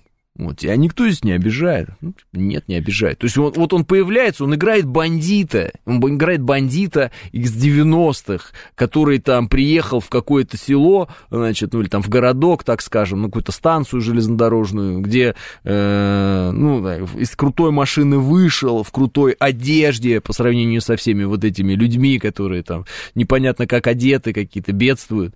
И, и при этом он вызывает почему-то, почему-то вообще непонятно почему, вызывает позитивные, хорошие, добрые эмоции. Ну вот уникальный, говорю, вот человек сам по себе, актер Сергей Бодров. Светлая ему память. Вот просто, ну, как-то так вот получается. Но в этом, конечно, есть определенная доля опасности, потому что когда такой хороший актер с такой органикой играет какого-то плохого человека, э, тебе нравится плохой человек в этот момент, потому что его играет э, потрясающий актер Сергей Бодров. Вот какая-то такая история. А, вот, а, а младшая участница Дом-2, а, пишет Центнер. Да вы что, я не знал, ну ладно. Слышь, малая, пиво-то есть у тебя? Кола, Пепси, Спрайт, пишет Самурай. А, интересная реакция иностранцев на фильм «Брат» на Ютубе есть, пишет Игорь. А сколько мальчиков назвали Дани именно после «Брата», пишет Йо. Это точно, это точно. И до сих пор называют, я вам хочу сказать и до сих пор называют. Откровенно говоря, вся наша панк-рок-тусовка по ощущениям на 90 антироссийская была, на 90%, но когда я увлекался этой культурой, это было забавно, бунтарство и так далее, а сейчас противно. Но только не все они уехали, а продолжают тут уступать и поливать грязью Россию и нашу армию, пишет Дробик Сергеевич. Ну, глупые люди, если они так делают, я что могу сказать по этому поводу. А почему, например, эта тусовка, она антироссийская? Все очень просто.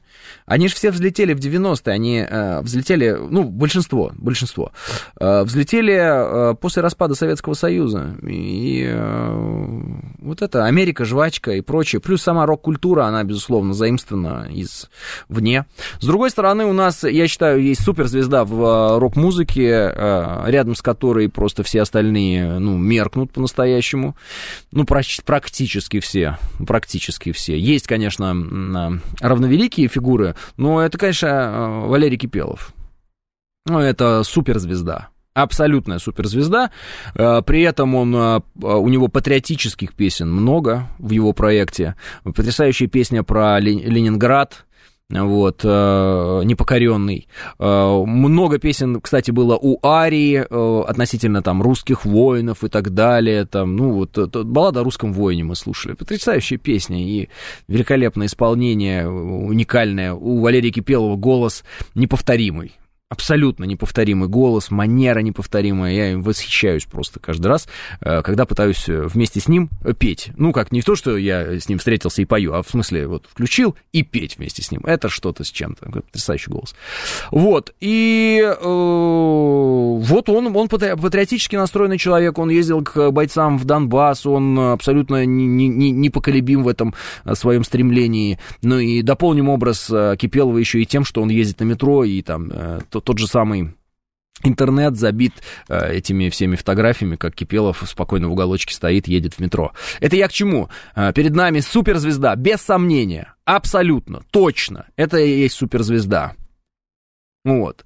Э, которая обладает э, культурой и э, интеллектом такого уровня, который, который позволяет ему быть скромным человеком. Вот, вот, вот, понимаете как? То есть это не а, как вот я кора, как это, императрица, королева, примадонна российской эстрады, поэтому я буду выходить вечно из Роллс-Ройса и вот эти вот дома строить в каких-нибудь селах размером с это село. Нет-нет. Нет-нет. И я хочу сказать, что Кипелов а, величина не меньше, чем Пугачева. Вообще ни разу. И это факт, и вряд ли кто-то с этим будет спорить. Он не меньшая величина. Ага. А может быть и больше, потому что если мы посмотрим на песни э, особенно после распада Советского Союза, то это про банки-тазики и какие-то там любовь женщины, которая с кем-то рассталась, она очень сильная, но плачет у окна. Ну и все такое. А Кипелов это совершенно иного рода творчество, да. Ну и плюс э, сохранил голос. Э, понятно, что, конечно, голос сейчас не такой, как он был там 20 лет назад, но тем не менее я э, живые исполнения видел Кипелова, и он всегда хорош молодец такой, ну, просто, опять же, вот, снимаю шляпу, которой у меня сейчас нет, но вот я ее снимаю и говорю, что этим человеком лично, вот лично я прям восхищаюсь, какой он большой молодец. А, Ольга Кармухина тоже суперзвезда, пишет Тоском. Фу, с Ольгой Кармухиной мне даже удалось в определенный момент пообщаться в рамках одного там телевизионного проекта. Вот, э, и, э, ну, подпеть нет, потому что все-таки у Кармухиной, да, женские партии, это уж прям очень тяжело пытаться ей подпевать. Вот, ну она крутая, тоже крутая тетка просто. Ну, можно тетка говорить? Э, не обидится, мы же в рок-культуре. Ну, короче, крутая женщина такая и приятная в общении, строгая и при этом открытая, как мне показалось. Меня там запугивали, сейчас Кормухина придет, с ней Кормухина. Я говорю, эй, идите все, идите, говорю, я найду общий язык с человеком, который, э, который живет той же музыкой, которой я когда-то жил, во всяком случае, в тот момент. Вот, э, и действительно так и было. И действительно так и было. Не ощутил никаких вообще сложностей в общении с этой прекрасной женщиной. А, вот. Э, э, Пугачева и Кипелов на разных ступенях, ей не дотянуться до легенды, пишет Дима. А фактически так и есть. А, если бы она э, не вела себя так, как она себя повела в определенный момент, она бы могла претендовать на том, чтобы остаться в сердцах, да, и головах, и душах наших людей навсегда суперзвездой. Но она сама выбрала свой путь. Новости.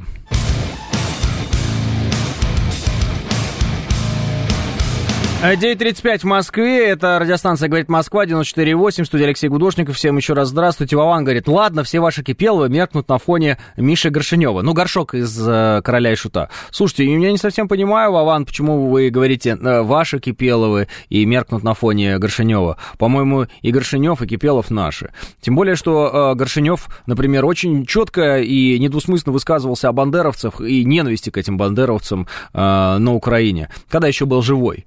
Я нисколько не сомневаюсь, что сегодня, если бы он, ну, у него такая была короткая, яркая, а, но при этом очень тяжелая судьба, да, жизнь, а, если бы он был жив, а, он был бы, конечно, на стороне нас, на стороне наших бойцов, и он бы выступал против бандеровцев, это, я думаю, абсолютно всем понятно, на 100%.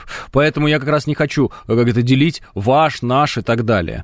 Вот. Король и Шут прекрасная группа, и песни их то же самое на кассетах мы слушали с кайфом. С кайфом здесь слушали. Причем «Короля и Шута» я начал слушать раньше, чем Арию, хочу сказать, вот так вот. А, и знаете почему? А, потому что были люди, которые все время говорили, Ария, зачем ее слушать? Да это пародия на Iron Maiden, там, вот это вот все.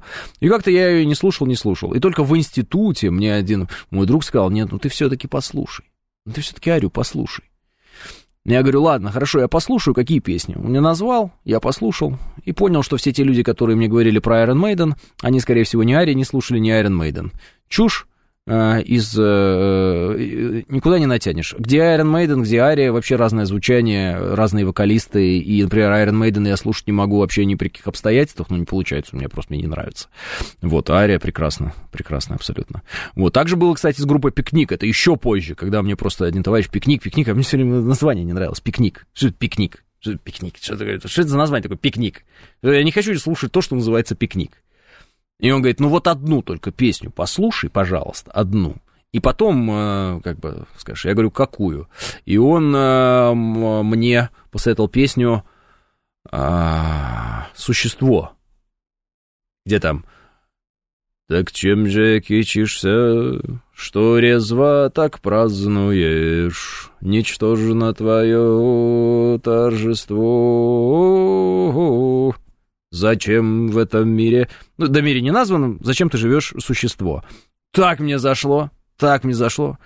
И все, и понеслось. Есть хорошие у нас исполнители.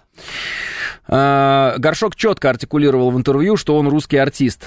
Дело было в Харькове. Да-да-да, его там пытались развести а, вот, на какие-то странные вещи. Он абсолютно в лицо, прям в лоб он рубил. Это. Я бы назвал это стилистикой Жириновского относительно вопроса там, вот этого украинства всякого и прочее. Даже приблизительно не вспомню какой-нибудь текст Арии. Фу, по дороге в ад черный всадник мчится, бледное лицо, и э, странный блеск потухших глаз. Он посладник зла, тень бессмертной выси, словно сквозь прицел он видит на... Не, не, не буду петь, нас. Он не просит, э, жжет и рушит, в ночь, вдаль, э, в ночь уносит наши души. О, я не могу, сразу хочется петь. Садник отслужит на горе. Нет? Не знаете ПМВ, не знаете? Черную мессу по тебе. Фуф. И эхом грянет над землей. А я свободен. А я свободен, это разве не Кипелов? Это разве Ария? Ну, имеется в виду там отдельный, да? Э, врубай, врубай, пишет Русмаилов. Хотите? Врубишь нам? Нам же можно. Давайте бахнем. А, бахнем арию. Значит, а, а как песня-то называется? Я не помню. То есть я текста помню, а название я все время не запоминаю. Следуй за мной, она называется. Это последняя там фраза. Следуй за мной! Ну, я ж подпевать буду. Вы как бы рассчитываете послушать э, без, без меня, без меня не получится.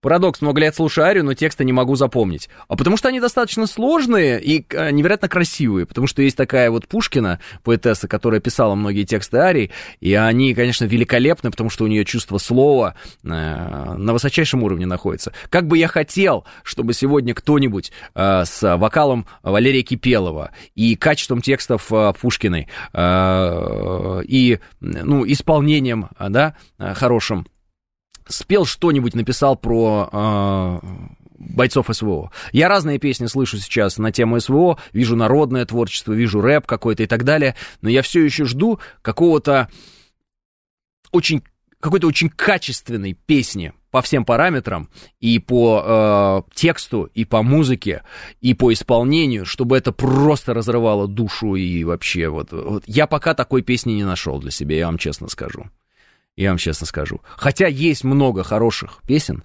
вот, э, я вижу, что люди стараются, но вот что-нибудь уровня там вот той песни, которую мы сейчас послушаем.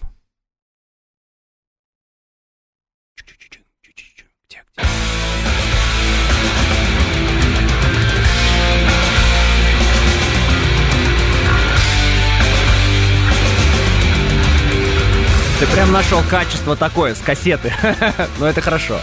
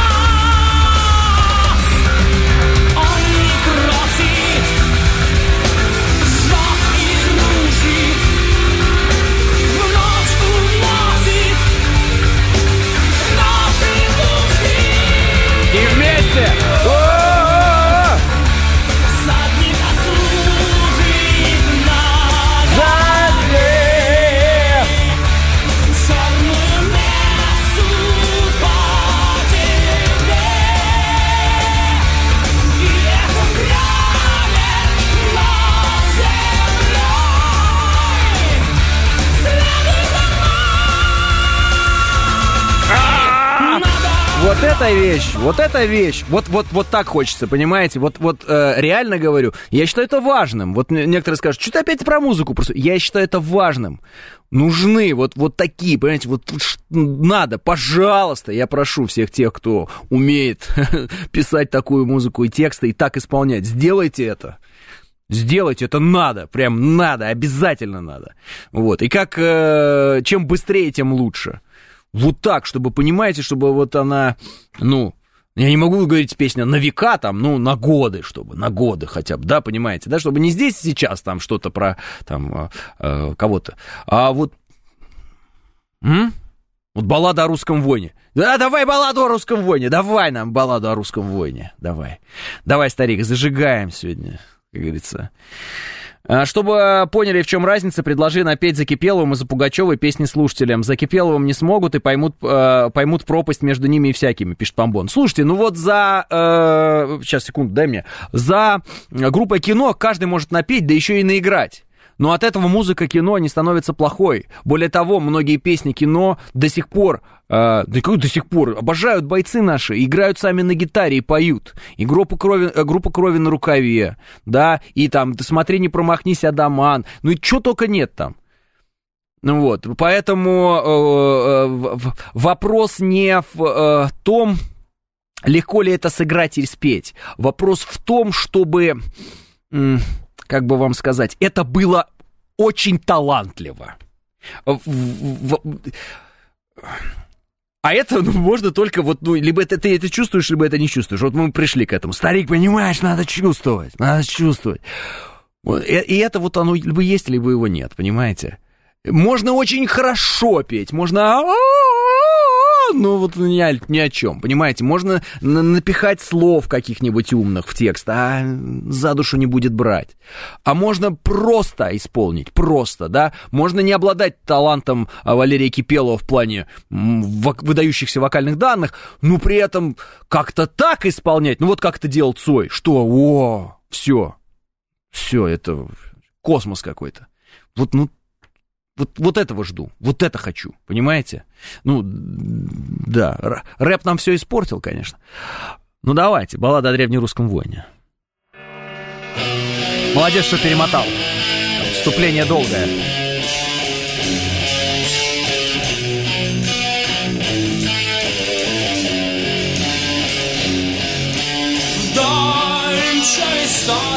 зимних птиц это же, это же вот сейчас про наших бойцов, про наших. Разницы никакой. Сброд закатил горой.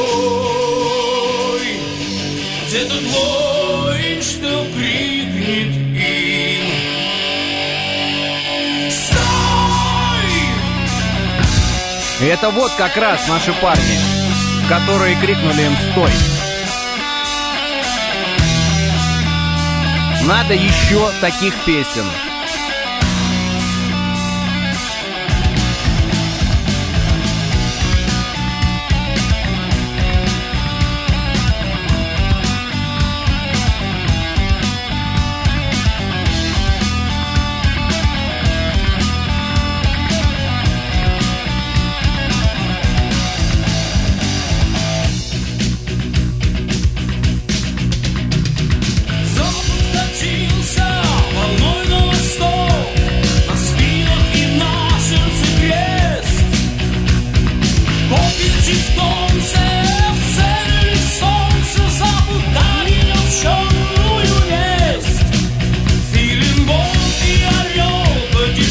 Натовцы, натовцы.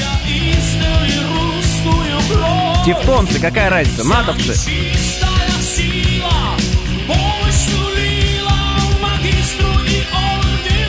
Магистр Байден, Орден Псов.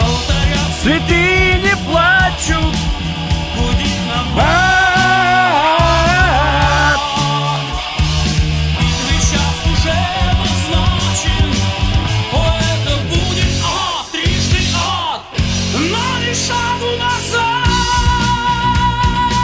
Ни шагу назад.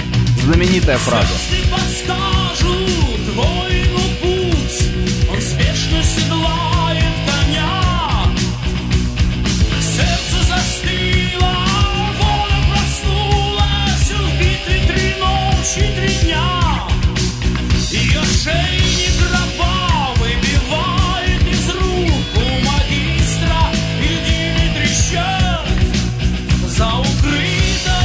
Андрея говорит, мне 37, у нас слезы от кайфа. Это нормально? Абсолютно, Андрея.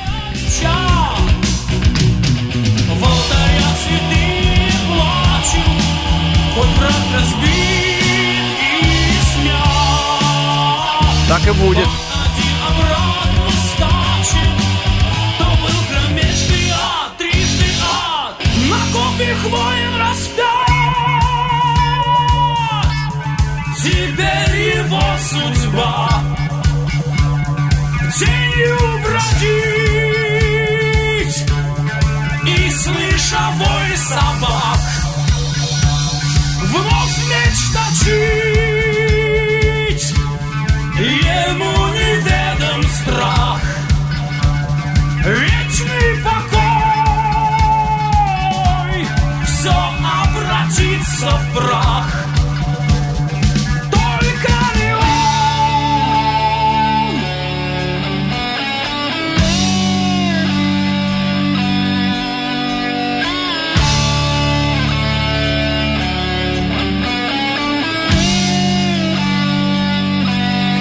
Так.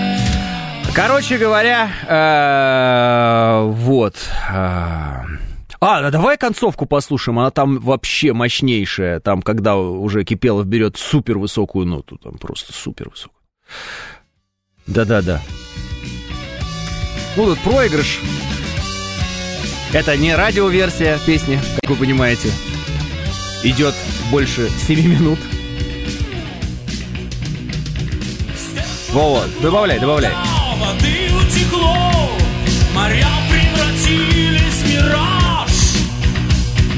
Тенью бесшумной воин проходит на берег, как преданный страж.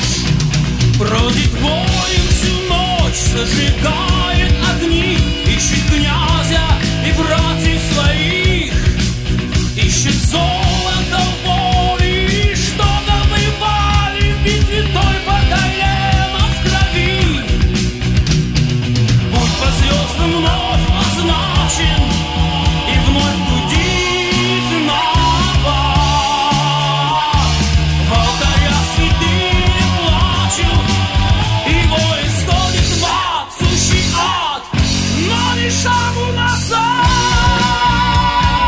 вот сейчас будет страшное дело просто.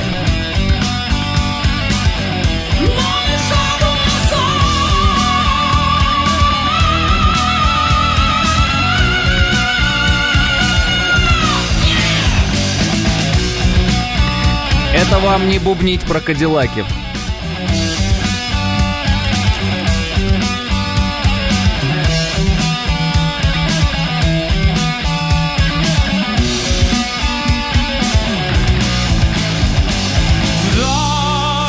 Чудеса и зимних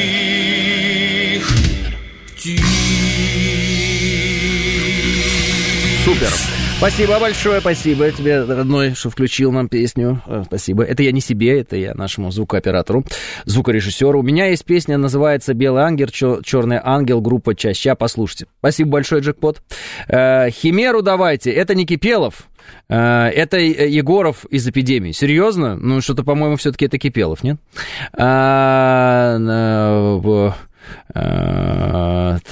Э, серьга тебя не сломать, пишет Илья. Да, много-много песен. Ну вот я вот просто знакомлю некоторых наших э, слушателей с э, творчеством хороших исполнителей, которые еще и патриоты, и, ну, как бы тут... Может быть, вы обратили внимание на текст в этот раз. Это тоже очень важно. Э, сегодня э, послание к Федеральному собранию президента Российской Федерации, в связи с чем, кстати, э, перекрыта часть там, центра Москвы, Варварка, Ильинка и некоторые другие улицы. А, это нужно учитывать с точки зрения движения на автомобиле по городу, если кто-то на автомобиле двигается. Ну и, естественно, все мы ждем, а, собственно, что скажет президент к обращению к Федеральному собранию. Почему? Потому что это президент, во-первых, мы всегда внимательно следим за тем, что он говорит, а, и мотаем на ус. А во-вторых, потому что, например, там в 2018 году на послании к Федеральному собранию наш президент сказал о том, что у нас появился новый вид вооружений, ну, гиперзвуковое оружие. Э, ждать ли в этом году что-то подобного, не знаю. Американцы изо всех сил там пытались рассказывать о том, что э, у России появилось какое-то новое оружие, которое в космосе, что-то связанное там с ядерной угрозой для американцев, национальная безопасность. А с нашей стороны был ответ, что вы нагоняете какую-то истерию, ничего такого не делается. Ну, в целом, не знаю. То есть, вообще, э, разные ожидания есть от послания к Федеральному собранию. Кто-то считает, что нет, абсолютно все точно понимают, что будет тема э, СВО обязательно. Вот, а дальше э, люди вот э, раздумывают, какие еще могут быть темы, о чем будет сказано, и как будут, условно говоря, намечены э, новые пути, тенденции там и прочее. Э, почему новые пути? Э, было даже такое... Э, э, было такое... Э, сообщение о том, что э, в послании к Федеральному собранию президент может обозначить свою программу на будущие 6 лет.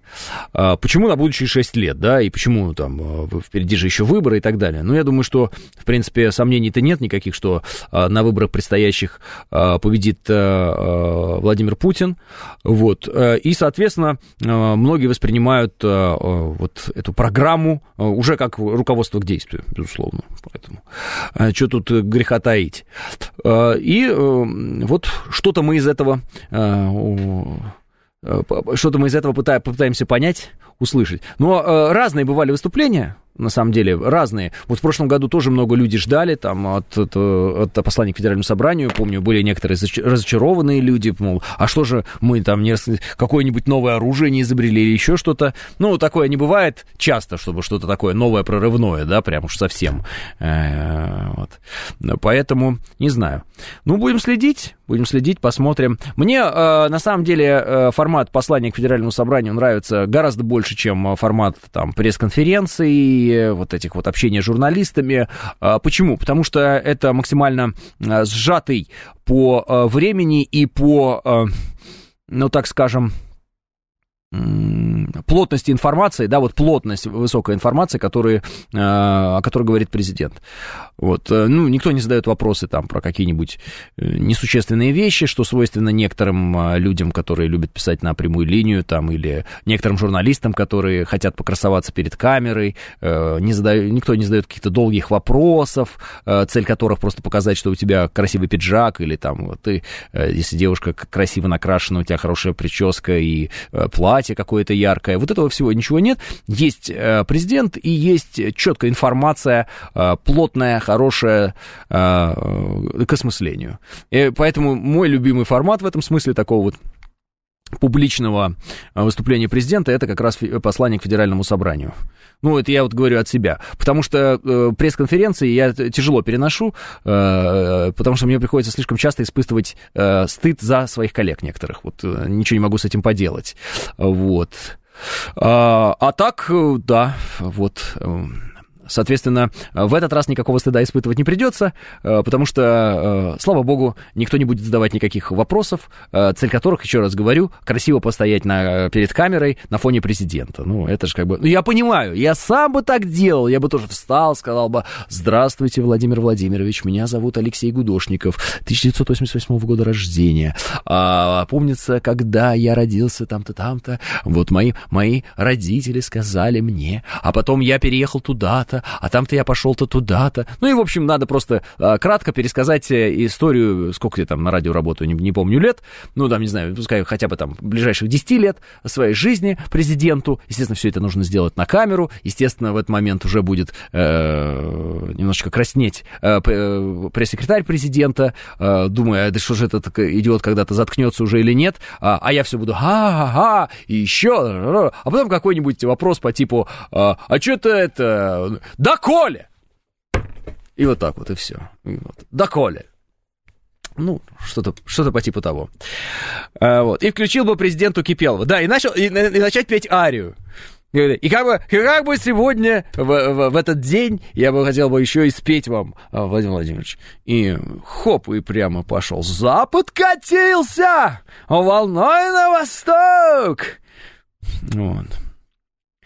Э, вятский квас, гусь за Русь говорит. Кстати, Вятский квас по итогу правильное было выступление, если задуматься. Э, мы же сейчас видим, как наши производители вполне себе прекрасно замещают э, вот это вот все, которое было нам завезено, привезено и продано с наценкой и прочее. Прекрасно справляются наши люди. И оказывается, они умеют делать колу, оказывается, они умеют делать все эти типа фанты, миринды, спрайты, там еще как они там, севенапы. Все, оказывается, это мы можем делать. Все эти газировки для нас вообще никакая не проблема проблемы. И сыр мы можем делать, и квас, естественно, мы можем делать. Вообще квас это кайф настоящий. Оказывается, все мы можем. А где-то в 2014 году, когда там первые санкции против нас вводились, я помню, здесь рыдали те люди, которые потом уехали, и мы сегодня уже с вами их обсуждали. Они рыдали, что у нас ничего не будет, нам ничего будет есть, мы будем варить ремни, вот это вот все. Надо срочно купить гречку, соль и остальное, и телевизоры скупить тоже. Все это оказалось ложью откровенной, все это оказалось чушью. Все это абсолютно не так, и мне кажется, их от этого больше всего и корежит, когда они начинают снимать видео, что у них есть Кока-Кола. Они, конечно, выглядят полнейшими дигитальными дегенератами, что, собственно говоря, и подтверждает их э, реальное положение вещей. Они дегенераты и есть. Ну, вот это вот русские, это Кока-Кола. Да, да, мы в курсе, мы в курсе. Но что же вы о нас так думаете? Это плохо, что мы не можем сделать эту колу. Мы можем и колу сделать, и музыка у нас хорошая есть, и литература у нас есть великолепная, и балет у нас есть, и оружие у нас потрясающее есть, и бойцы у нас великолепные, наши воины. Ну вот. А, а что есть у вас? Что есть у вас, вы, э, Иваны, не помнящие своего родства? И Тарасы, кстати, тоже не помнящие своего родства. Что есть у вас, манкурты? У всех. Да ничего у вас нет, от корня вы оторвались. Вот. Да, русский это, это Кока-Кола, Запад э, э, это гиперзвук, пишет Владимир Бонд. Что? Э, что у нас с микроэлектроникой, особенно с гражданской, пишет Неол? Ну, могло бы быть и лучше, Неол, давайте такой вот. Позитивный ответ вам дам. Могло бы быть и лучше. Будем работать над этим.